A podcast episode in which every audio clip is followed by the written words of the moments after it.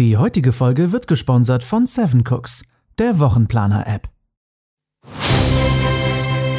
Hallo ihr Lieben und herzlich willkommen zu Folge 117 des Veggie World Podcast. Ich bin Lars und spreche jeden Montag über Veganismus, Umwelt, soziale Gerechtigkeit und darüber, wie wir alle jeden Tag die Welt retten können. Heute spreche ich über allerlei absurde Tierprodukte. Schön, dass ihr eingeschaltet habt, ihr Lieben.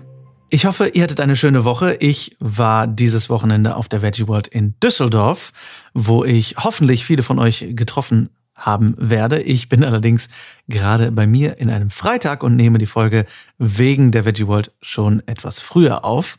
Und ähm, ich hoffe, ihr hattet eine schöne Zeit auf der Veggie World. Ich hoffe, wir haben uns gesehen. Es war mit Sicherheit wunderschön. und ähm, ja, ich habe letzte Woche diese Folge noch gar nicht groß angekündigt. Einfach aus dem Grund, dass ich die Woche davor die Folge angekündigt hatte und sich dann die Pläne geändert haben.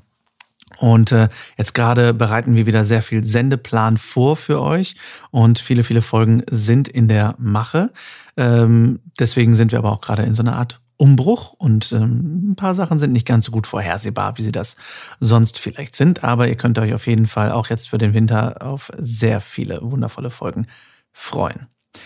Ganz herzlichen Dank nochmal an alle, die mir so wundervolles Feedback gegeben haben zum letzten Podcast oder auch generell zu den letzten Podcasts und auch zu meinem Vortrag in Zürich. Ich hätte ehrlich nicht gedacht, dass ähm, das so abgeht, aber ich kriege immer noch Nachrichten dafür. Ich habe noch nicht allen geantwortet, äh, wie das so ist bei mir. Es dauert manchmal etwas länger, aber ich danke euch schon mal sehr für euer wundervolles Feedback und ähm, dafür, dass anscheinend auch ähm, viel direkt losgetreten wurde und verändert wurde. Übrigens habe ich auch schon die ersten Nachrichten bekommen, wundervolle Nachrichten von unserer Doku-Serie Planet Vegan, dass die ersten Menschen, die in irgendeiner Form bei der Premiere waren, ob jetzt in Berlin oder vor einer Woche in London, ähm, dass diese Menschen vegan geworden sind, einige dieser Menschen vegan geworden sind oder schon vegan waren und jetzt aktiver werden und sich für Tiere, Umwelt und äh, ihre Mitmenschen einsetzen. Also das ist einfach das großartigste Feeling ever.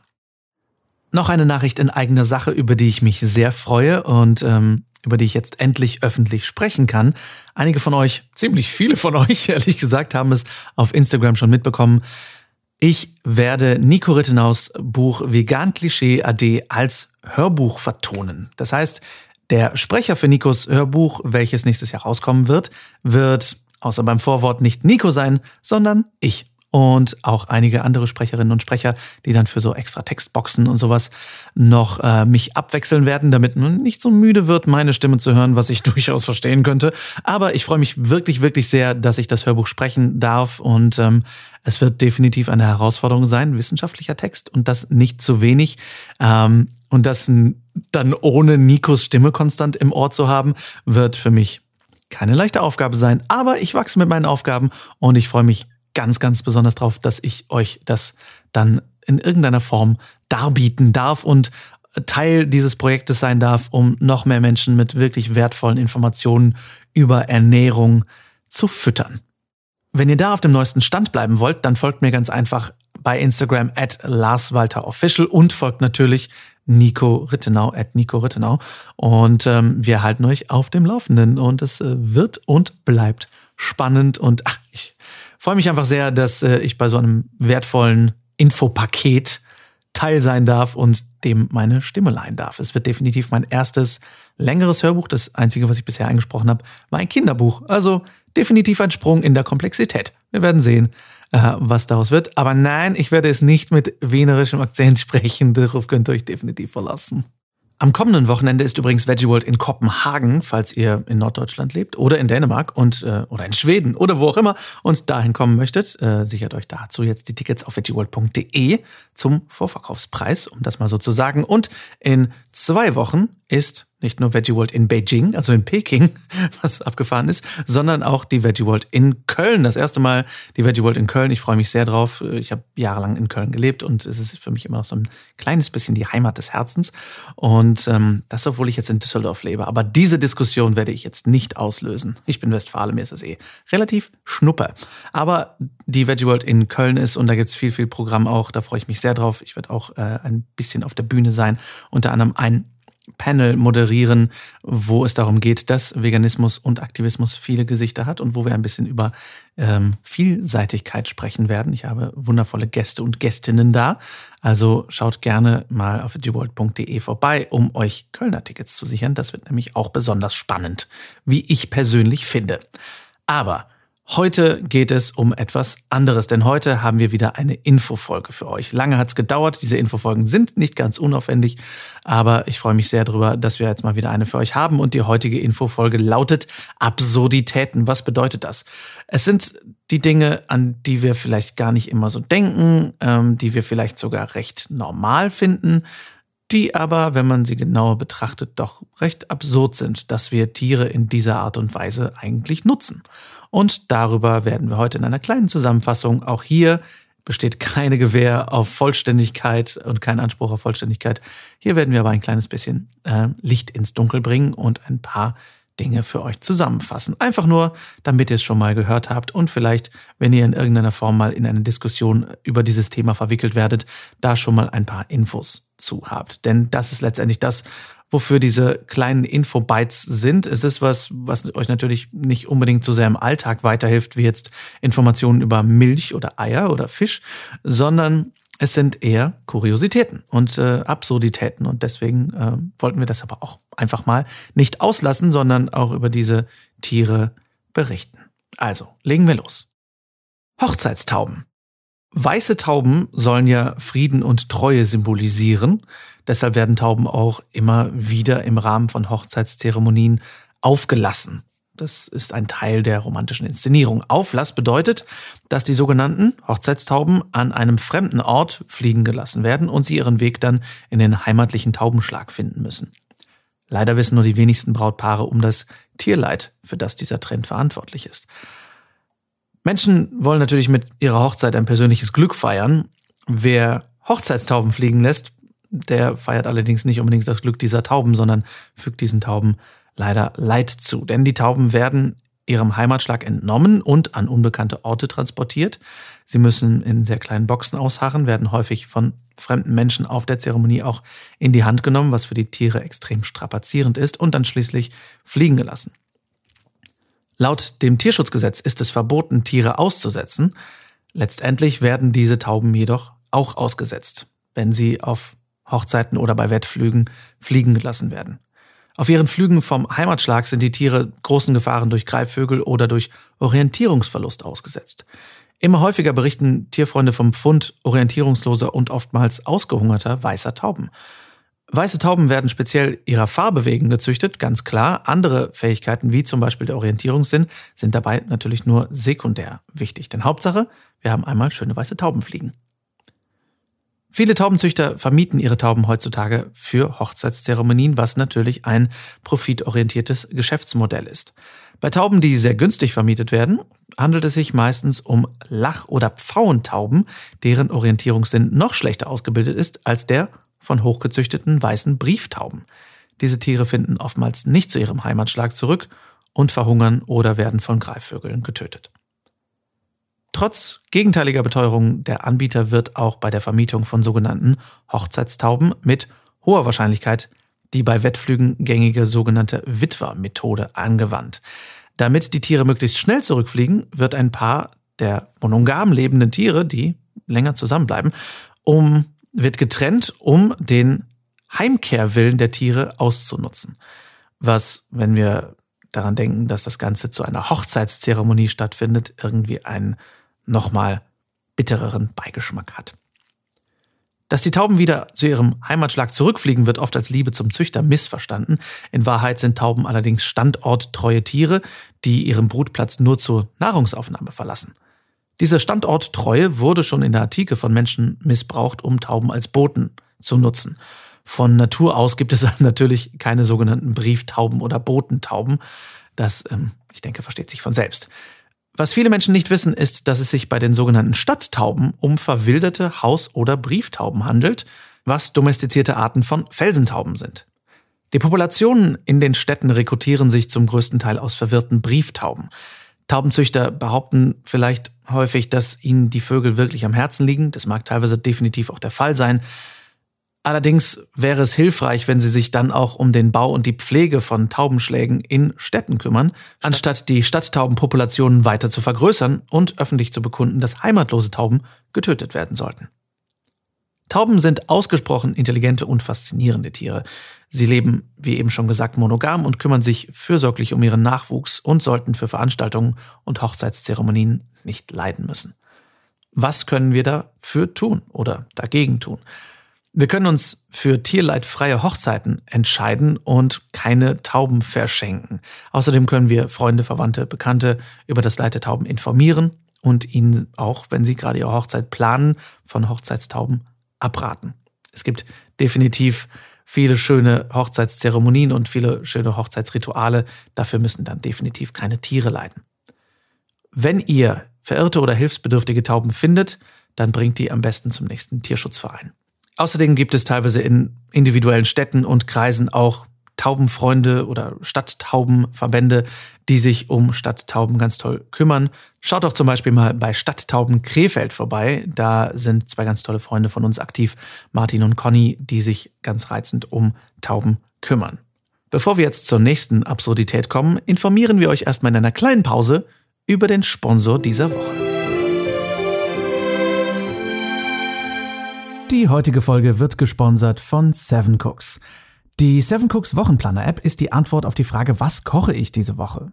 Denn Seven Cooks plant für dich und du hältst einen Wochenplan mit Rezeptvorschlägen für die ganze Woche, genau auf deine Vorlieben und auf deine Bedürfnisse angepasst, wie zum Beispiel ein Ernährungskonzept, Allergien, Unverträglichkeiten, Zutaten, mit denen du gerne kochen möchtest und so weiter. Du kannst die Rezepte auch nach Belieben tauschen, löschen oder durch andere ergänzen. Der Fokus liegt dabei natürlich auch besonders durch die Umweltaspekte stark auf vegane und vegetarische Ernährung. Du kannst dir also einen rein veganen Ernährungsplan zusammenstellen lassen, was sich hervorragend eignet, wenn du gerade erst anfängst, dich vegan zu ernähren und nicht so richtig weißt, was du eigentlich kochen möchtest. Alle Zutaten für deine ausgewählten Rezepte landen automatisch auf einer Einkaufsliste, so wird die Essensplanung für die Woche natürlich ruckzuck erledigt. Bei Seven Cooks hast du die Wahl zwischen drei Modellen. Einmal gibt es die kostenlose Version. Da bekommst du jeden Freitag einen veganen, vegetarischen oder flexitarischen Wochenplan. Wir empfehlen natürlich den veganen Wochenplan mit eingeschränkten Individualisierungsmöglichkeiten und einer Einkaufsliste. Dann gibt es die Premium-Version. Zusätzlich zu allen Funktionen von der kostenlosen Version bekommst du da eine flexible Planung, zum Beispiel mehrere Wochen im Voraus, sowie volle Individualisierungsmöglichkeiten, zum Beispiel Rezepte austauschen, löschen, Unverträglichkeiten eintragen und so weiter. Außerdem gibt es eine Rezeptverwaltung, also Lieblingsrezepte in Sammlungen speichern und darauf zugreifen.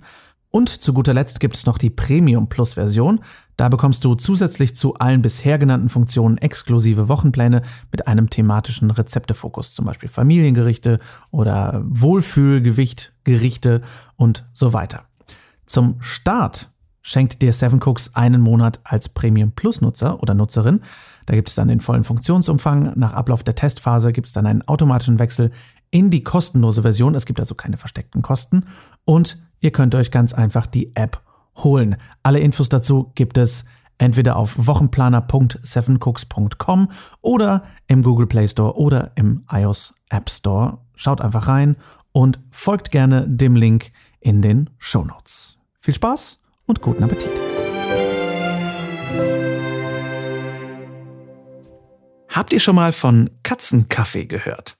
Und damit meine ich nicht Katzencafés, von denen ich in der letzten Infofolge berichtet habe, sondern von Katzenkaffee. Ich meine damit Kaffeebohnen, die Katzen, echte Katzen, nach dem Fressen wieder ausgeschieden haben. Die Rede ist von Kopi Luwak, auch die teuerste Bohne der Welt genannt. Dieser Kaffee wird also nicht wie herkömmlicher Kaffee gewonnen, sondern kommt, naja, etwas äh, durch andere Pfade ans Licht, um es mal so zu nennen.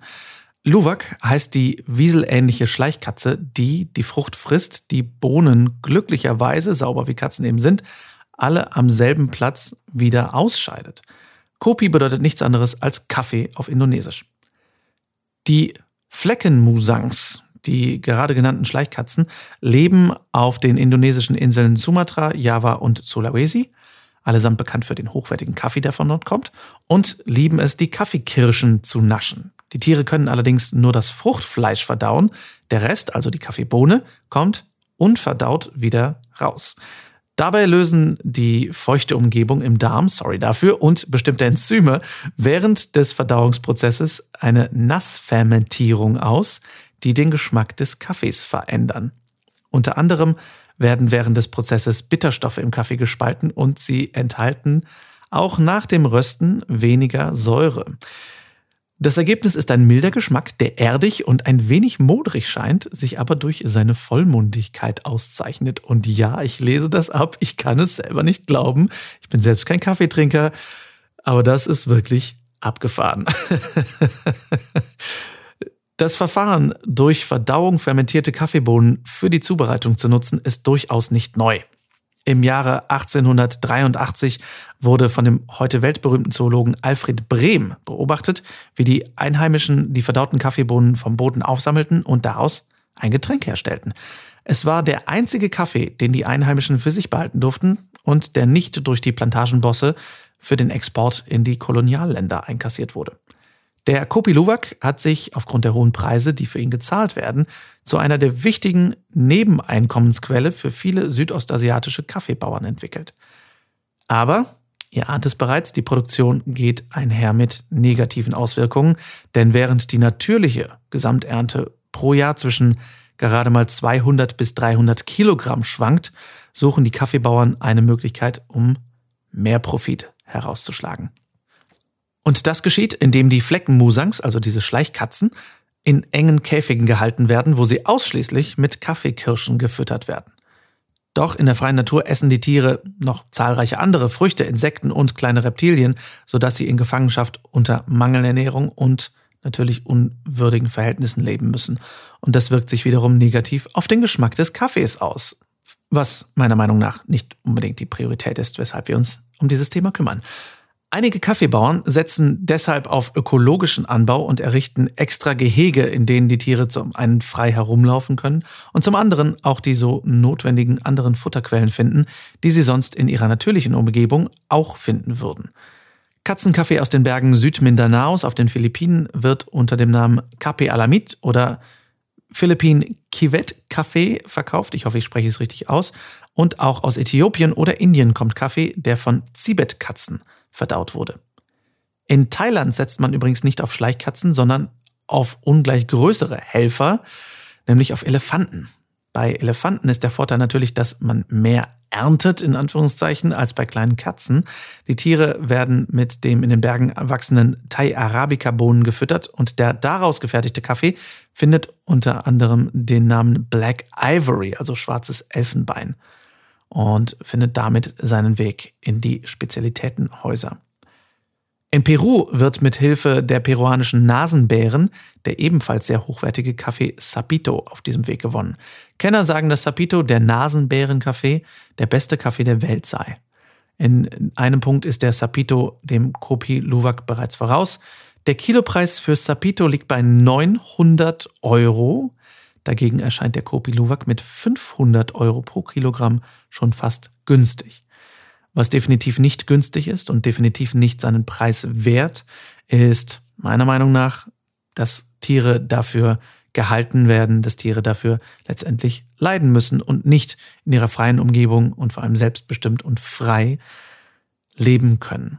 Also ich bin sicher, dass guter Kaffee seinen Stellenwert hat. Ich bin, wie gesagt, kein Kaffeetrinker. Ich kenne Menschen, die Kaffee sehr hoch schätzen. Ich wette, da werden auch einige von euch dabei sein.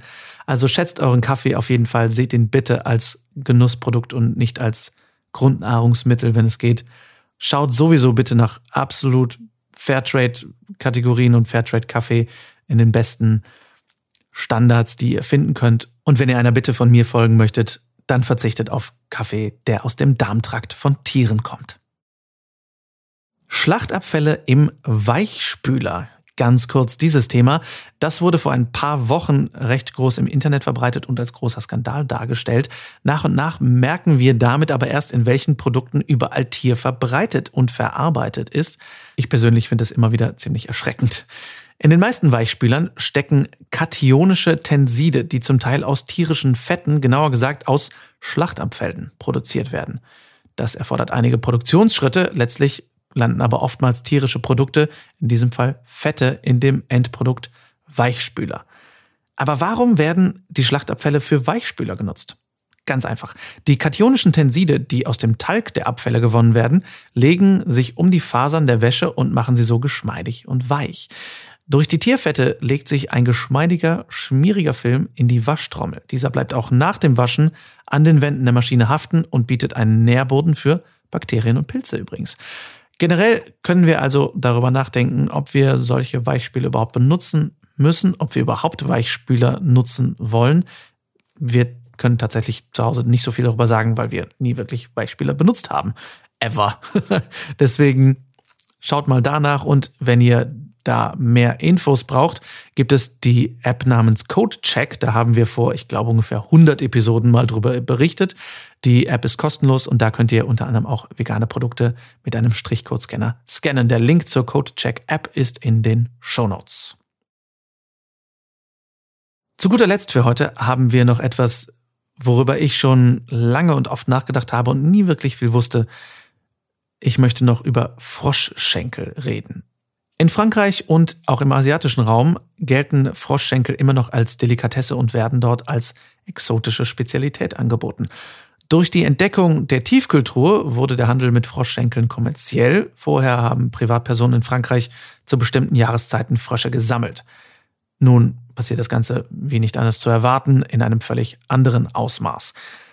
Im Jahr 2015 importierte die Europäische Union 4234 Tonnen Froschbeine. Das sind Gliedmaßen von rund 84 bis 200 Millionen Fröschen. 84 bis 200 Millionen Frösche. Die meisten davon sind wild gefangen und zwar in Asien. Ihre Beine werden abgetrennt, enthäutet, tiefgefroren und nach Europa exportiert. Lebende Frösche werden auch in die USA geflogen, um die Menschen dort mit Froschschenkeln zu versorgen. Nachdem Indien und Bangladesch den Export von Fröschen 1987 und 1989 verboten hatten, wurde Indonesien zum Hauptexporteur. Heute stammen mehr als zwei Drittel aller Froschschenkel in den Supermärkten weltweit von dort. Schon seit vielen Jahren warnen Naturschützer, dass der Handel nicht nachhaltig sein kann. Aber es geht natürlich noch weiter. Einer Studie zufolge sind viele der Froschschenkel falsch gekennzeichnet. Es wurden 209 Exemplare in dieser Studie tiefgefrorene Froschschenkel in französischen Supermärkten gekauft und die Arten mit DNA-Analyse identifiziert. Verkauft wurden sie als die Froschart Rana macrodon, auch Limnonectis macrodon oder Zahnfrosch genannt. Die Tests der Wissenschaftler zeigten, dass 206 der 209 Exemplare einer anderen Spezies angehörten, und zwar dem, jetzt kommt's, Feyervaya cancrivora. Ich liebe die Infopodcasts. Dem Süd ostasiatischen Reisfrosch. Es wird vermutet, dass die falsche Kennzeichnung kein Versehen war. Die Arten lassen sich gut unterscheiden, wenn die Tiere noch am Leben sind. Es ist aber nicht klar, warum die Froschart als eine andere ausgegeben wurde. Die Vermutung ist, dass ein Umweltproblem dahinter steckt. Der Zahnfrosch lebt in Flüssen und Wäldern, der südostasiatische Reisfrosch in Reisfeldern. Wegen der Umweltverschmutzung seien viele Frösche aus Reisfeldern voller Pestizide. Eventuell hätten die Händler Angst, die Art aus den Reisfeldern ließe sich weniger gut verkaufen. Aber die Studie zeigt einen weiteren beunruhigenden Trend, denn die Abwesenheit des Zahnfroschs in den Supermarktproben könnte ein Hinweis auf seine Seltenheit in der Natur sein und zeigen, dass seine natürlichen Bestände rasch abnehmen. Laut Weltnaturschutzunion IUCN gilt die Art heute als selten und steht auf der roten Liste als gefährdet.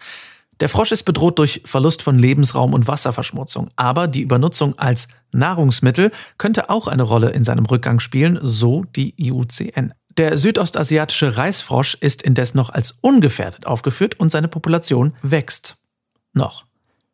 Es könnte eine gute Nachricht sein, dass anstatt einer gefährdeten Spezies eine weiter verbreitete in die Tiefkühlschränke Frankreichs fällt, aber die Tierschützer fürchten, dass, wenn der Handel weiter so floriert, auch die südostasiatische Reisfroschpopulation nicht länger sicher ist. Viele Froscharten weltweit sind bereits vom Aussterben bedroht, etwa durch Lebensraumverlust, Umweltverschmutzung und Infektionskrankheiten, die durch Pilze verursacht werden. Jetzt kann uns das ja erstmal egal sein, denken wir, weil Frösche sind ja irgendwie immer noch ziemlich viele und Frösche sind auch klein und irgendwie laut und quaken ja auch nur und sind relativ unnütz. Warum sollte uns das also in irgendeiner Form jucken? Nun, der Verlust von Fröschen könnte große Auswirkungen auf unser Ökosystem haben, denn wer würde sich dann all der Insekten annehmen? Wahrscheinlich würde das Landwirte dazu veranlassen, mehr Pestizide zu verwenden. Das ist laut Pro Wildlife auch der Grund, warum Indien und Bangladesch den Export ihrer Froscharten verboten haben. Den Teichfrosch und den indischen Ochsenfrosch. Beide waren am internationalen Markt sehr begehrt und ihre Bestände nahmen drastisch ab. Beide Länder haben daraufhin wohl große Probleme mit Schädlingen wie Insekten, Schnecken und so weiter bekommen.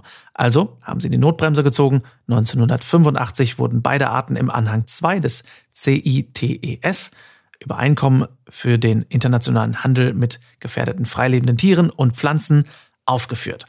Man kann also nur hoffen, dass auch Indonesien lernt, seine Frösche zu schätzen und zu schützen, bevor sie alle weg sind. Was wir alle tun können, keine Froschschenkel essen und Restaurants ansprechen oder anschreiben, wenn diese Froschschenkel auf der Karte haben. Eine Vorlage dazu findet ihr in den Show Notes. Ich wünschte wirklich, das wären die einzigen Absurditäten, die wir gefunden haben, aber die weiteren würden den heutigen Rahmen nur sprengen. Und wir werden weitere Folgen immer mal wieder so durch die Podcast-Szene und Landschaft streuseln. Aber für heute war das erstmal das. Und ich muss sagen, mir persönlich reicht es auch immer ziemlich schnell, diese Absurditäten zu hören, weil ich denke, meine Güte, wie zum Geier kommen wir eigentlich darauf? Und wie kann es sein, dass wir jedes Tiernutzungskonzept in irgendeiner Form industrialisiert haben über die Jahrzehnte und Jahrhunderte hinweg. Also wirklich absolut absurd und ich hoffe, dass ihr sowohl eine Inspiration gefunden habt, wenn ihr selbst sowas vielleicht noch konsumieren solltet oder nutzen solltet, das nicht mehr zu tun oder andere Menschen dazu inspirieren, das ebenfalls in irgendeiner Form bewusster umzudenken, sage ich mal. Ich hoffe, die Folge hat euch gefallen. Schreibt mir wie immer gern eure Fragen, Themenwünsche und Gedanken an lars at veggieworld.de oder bei Instagram at larswalterofficial und folgt uns auch sehr gern at officialveggieworld. Schaut wie gesagt auf veggieworld.de vorbei, wo die nächste Messe in eurer Nähe ist und schaut euch da den Vorverkauf an. Es lohnt sich auf jeden Fall. Ich bin auf jeder Messe in Deutschland unterwegs und würde mich freuen, euch da zu sehen. Wir hören uns nächsten Montag wieder. Bis dahin, rockt die kommende Woche. Lasst uns aufstehen und loslegen. Für die Tiere, für die Umwelt und für uns alle. Viel Spaß beim Weltretten.